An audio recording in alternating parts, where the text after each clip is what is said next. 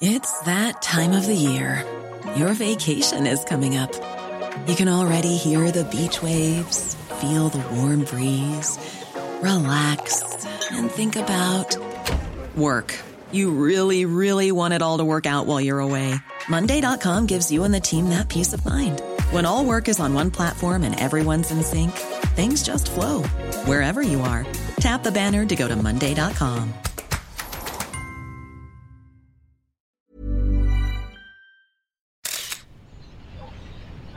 February 21st, 1994.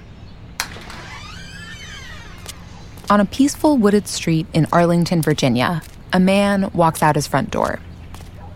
That morning, his boss called, saying he should come into work. So he's headed for the office. He gets into his red Jaguar.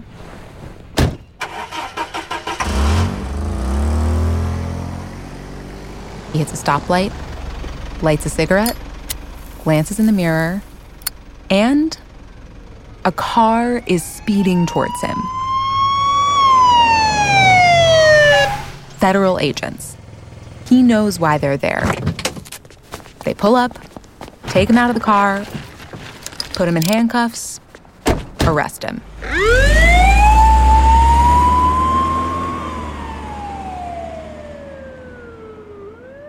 The LA Times later reports that they grabbed the cigarette out of his mouth, and the man says to himself out loud, Think, think, think. This man is Aldrich Ames. He's been a CIA operative for 31 years. And for the past nine years, he's been a mole, passing secrets to the Soviet Union. He's believed to have caused the most deaths of undercover agents in all of spy history. Official reports say he's responsible for the death of at least 10 agents. The feds had been watching Ames for months. That morning, there were 25 of them waiting in a parking lot nearby, finally ready to make their arrest. The charge tax evasion and conspiracy to commit espionage on behalf of Russia and the former Soviet Union.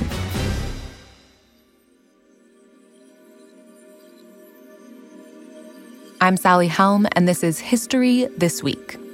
Today, how Aldrich Ames became one of the most damaging spies in CIA history, and how he got away with it for nine years. Who was Ames? And why would someone flip over and betray their country, and even more direct, betray their best friends and closest confidants?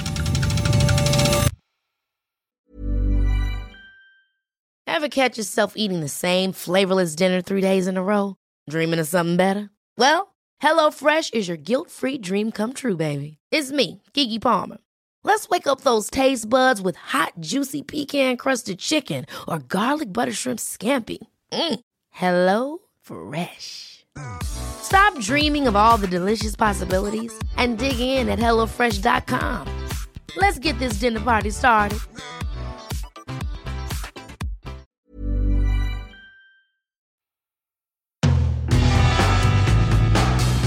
Picture a spy. Debonair trench coat, sly, handsome smile. That was not Aldrich Ames.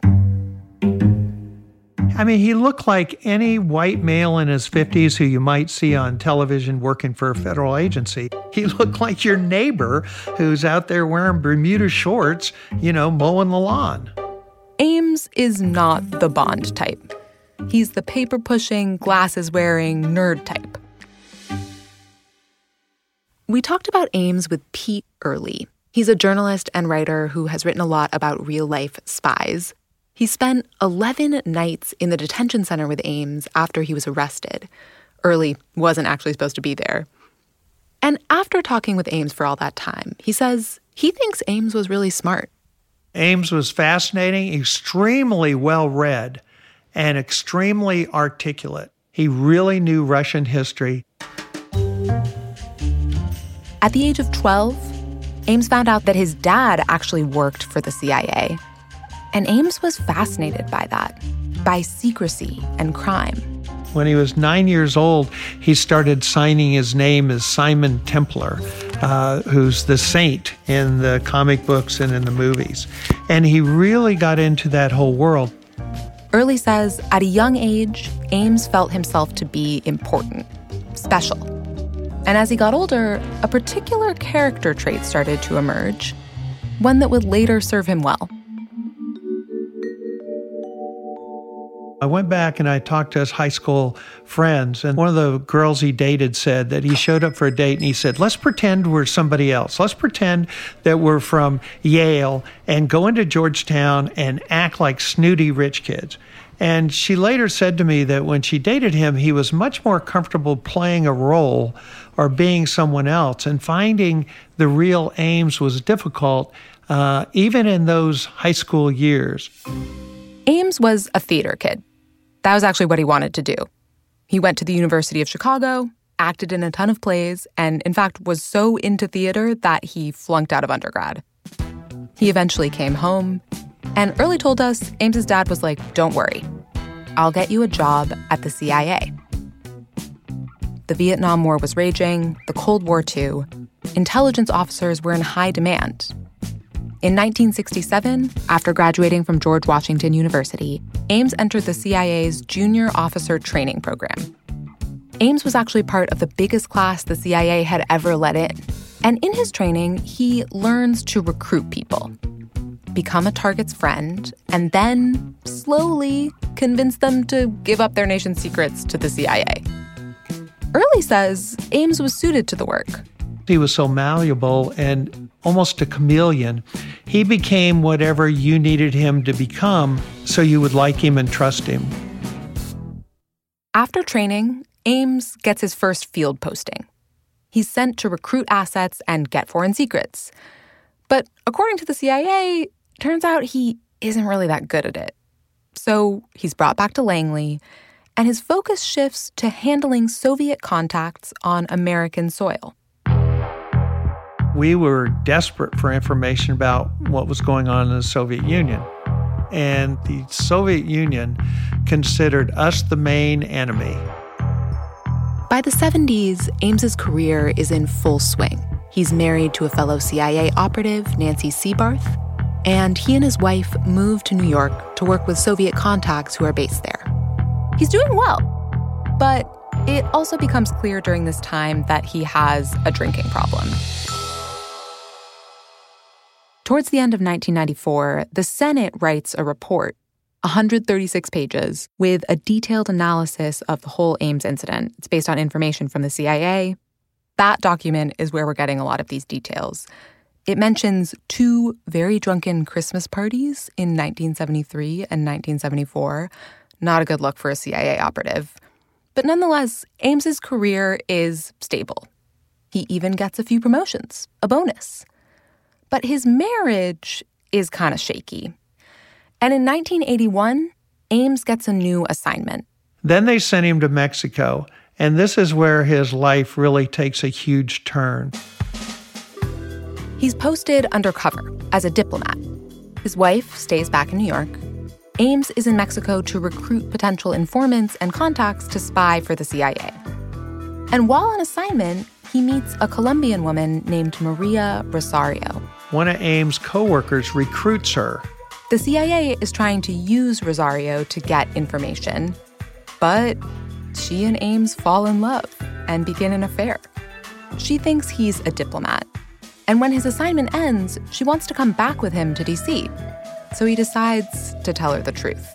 Then he tells her he's CIA, and she is devastated. She thought she was marrying a rich diplomat. But Rosario still loves him and wants to marry him. Back in DC, she starts to put pressure on Ames to get a divorce. He finally admits to his wife that he's no longer in love, he's cheating, and she sues for divorce. In September of 1984, he goes to New York to make it official. And the divorce is going to be expensive. Basically, he needs $50,000 to get out of this marriage. Ames also has a ton of credit card debt, tens of thousands of dollars. Earley told us Rosario had some expensive habits. He marries someone who is all into material goods. someone who's all into looks. And what does he do? He gets all his teeth capped, starts dressing in designer suits. So, this is where the next part of the Ames story begins. Ames is in a tough spot. He's getting this divorce, cash is tight. And he literally tells me he's sitting there riding home on the train thinking I could rob a bank and get the money. And then he thinks, oh no, I'd probably get caught. And then he thinks, what do I have? It's secrets. And he comes up with this scenario. He thinks he's so smart, he can sell secrets to the Russians and not get caught. Ames has access to information. He decides he's going to basically tell the Soviets who their moles are. These are people who the KGB thinks are on their side, but Ames knows that they're giving information to the CIA.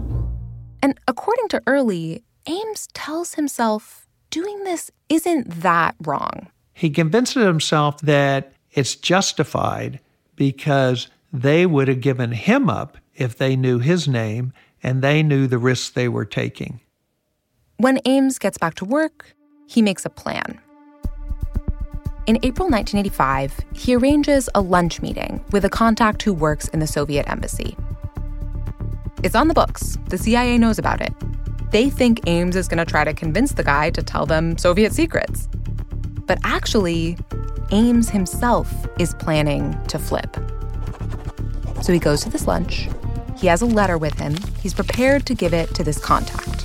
He's written a letter saying, I will give you the names of agents who are working for us if you give me 50,000. But the Soviet diplomat doesn't show. So Ames gets his courage screwed up, has two or three vodkas, he's irritated, and he walks down and walks right in the Soviet embassy. That Senate report says that Ames hands over the letter addressed to this Soviet contact. And in it, he names two or three Soviets who have offered to pass secrets to the CIA. He also includes an internal document that he thinks will help prove he's legit, and he asks for $50,000. About a month later, the diplomat contacts him and says, Hey, I'm willing to meet with you at lunch. So he goes to the lunch. According to the Senate report, Ames is led to a private room. He's handed a note. It says, Yeah, you can have your $50,000. So, Ames gets a bag of cash. And in the coming months, there are consequences. Those two people who he identified are put on a plane, sent back to Russia, and both are assassinated. Ames later told investigators that he had planned to stop here.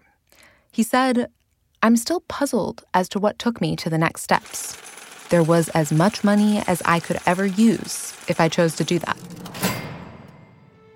Earley told us once Ames opened the door, it was hard to turn back. There is no way for him to quit now. The Senate report says that later, during the summer of 85, Ames walked out the front door of CIA headquarters with five to seven pounds of classified information wrapped in plastic bags. No one stopped him. And so he literally does what he calls the big dump, and he goes and he gives up every spy we have working for us, our most valuable human assets. I mean, these were our eyes into the Kremlin, and we had it penetrated like holes in cheese. And they executed 10 of them within a year. This, of course, does not escape the CIA's notice. Ames said to me, it was like they put up a big neon sign over the CIA saying, mole, mole, mole. It's clear by the fall of 85 that there is a leak in the CIA. But Ames isn't arrested until 1994. The Senate report on this incident gives a bunch of possible reasons why it took so long, but primarily bad management and supervision within the CIA. Earley says, from his perspective, Ames got away so long for three reasons. One, I call it attitudinal loyalty. you work for the CIA and you assume everyone is going to be loyal at this point in our history. We don't believe our own people would betray us. Now, we have since changed that mind, but at that point in history, we didn't believe that. The second reason, Earley says, there were some internal politics at play. There was a notorious chief of counterintelligence at the CIA who had created a lot of paranoia in the agency falsely accusing people of being spies, ruining their career. And so there was a real strong feeling of we don't want to go through this again, which enabled Ames to slip through the cracks in many ways. And the third reason? The Russians then actively began sending out false flags. Right around this time, another spy, Edward Lee Howard, gets caught passing secrets to the Soviets that gets a lot of attention and keeps Ames off the radar. And the KGB is playing that up, being like, oh, yeah, it was that guy. That way they can keep getting information from Ames. But the CIA and FBI are still suspicious. In September of 1986, the FBI begins an investigation looking for a CIA mole. And meanwhile, Ames is still spying, and his bank account is growing. In the end, he would get about $2 million from the KGB, and this is back in the 80s. Ames and Rosario begin spending money like crazy. They embark on this life trying to almost buy happiness because their own marriage is, is on this rough, rough course. They buy expensive houses in cash, they buy cars, fancy clothes. Eventually, that money trail will come back to haunt Aldrich Ames. It all came down to the curtains. For a while after the FBI opened that investigation, Ames is not on their radar. But in November of 1989, they get a clue. A colleague of Ames's comes over to his house for coffee. Her name's Diana Wortham, and she's friends with Ames's wife, Rosario. She was over at their house and she said, Oh, you bought this new house. What are you going to do about curtains? And Rosario said, Oh, I'm going to have a designer come in and put up all new curtains and take care of it. And Diane went home and she said, I know how much Ames makes. How can he possibly have a designer come in and put curtains on all these windows? So she mentions it to the FBI mole hunting team. They start to watch Ames more closely. They call him the FBI for a meeting, and when he's in the meeting, they put a transmitter on his car so they can follow his car. Then they actually go in his house and they plant bugs inside his house. At one point, they sneak around and search his trash, find an incriminating note all torn up. It basically says he's going to go do spy stuff in Bogota. The team also finds some incriminating financial records. Some of the time, the CIA knew who Ames was meeting with and when because it was part of his job. And when they look closer, they find. Every time he met with someone he was, quote, recruiting, the next day he put $9,000 into an account. They then knew that he was getting paid by the Russians. And finally, one day in February 1994, the FBI is ready. They have Ames's boss call him in for an early meeting. He leaves the house, gets into his car, and they pounce. Cars swooped in. It was very dramatic. Guns pulled, got him, handcuffed him, and he immediately knew why they were there, but he was also smart enough to keep his mouth shut. Ames spied for the money, and the money got him caught. When someone of this magnitude is caught, it's all over the news, huge headlines. Eventually, Ames pleads guilty and is sentenced to life. He's still in prison today. One question in the case is how much Rosario knew and when. She was eventually sentenced too to 63 months in prison. And Earley reminds us that the story does not end there. We've talked about Ames. What we haven't talked about were the victims. One of the victims was a general and I met with his family. He was retired, he was a grandfather. They caught him, they interrogated him, they tortured him, They took him out and then they told the family all about it. And can you imagine losing a loved one like that? Earley told us that Ames feels no remorse. That became clear to him when he talked to Ames back in 1994, all those nights in the detention center. I said to him one point, I said, Why did you keep doing it? Why'd you run the risk? And he said, I loved going to work and watching all these people who thought they were so brilliant, and I knew better than them. The government has actually interviewed and studied people like Ames who become double agents. The study has been partially declassified. It was called Project Slammer. And they went into jails and prisons and they talked to people who'd spied and they did a profile just like the FBI does. According to Project Slammer, Ames is kind of a classic case. Many double agents spy because they feel like they're in a tough spot, no other options. They consider themselves special and unique. They try to tell themselves this is a victimless crime. Earley says there have been several spies like Ames in American history. And he also says there will be more. There's no doubt in my mind right now that there's an Aldrich Ames working for the US government who is selling secrets to the Russians. Absolutely no doubt that there's somebody doing that at this very moment. Every time you catch someone 99% of the people go, Oh my God, that's horrible. How could he do it? 1% says, I could have done it better and I can get away with it.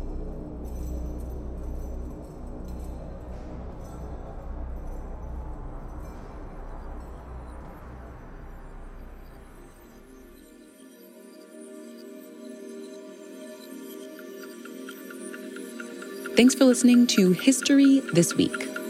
For more moments throughout history that are also worth watching, check your local TV listings to find out what's on history today. This podcast is produced by McKamey Lynn, Julie Magruder, and me, Sally Helm. Our editor and sound designer is Dan Rosato, and our researcher is Emma Fredericks. Our executive producers are Jesse Katz and Ted Butler. Don't forget to subscribe, rate, and review History This Week wherever you get your podcasts. And we will see you next week.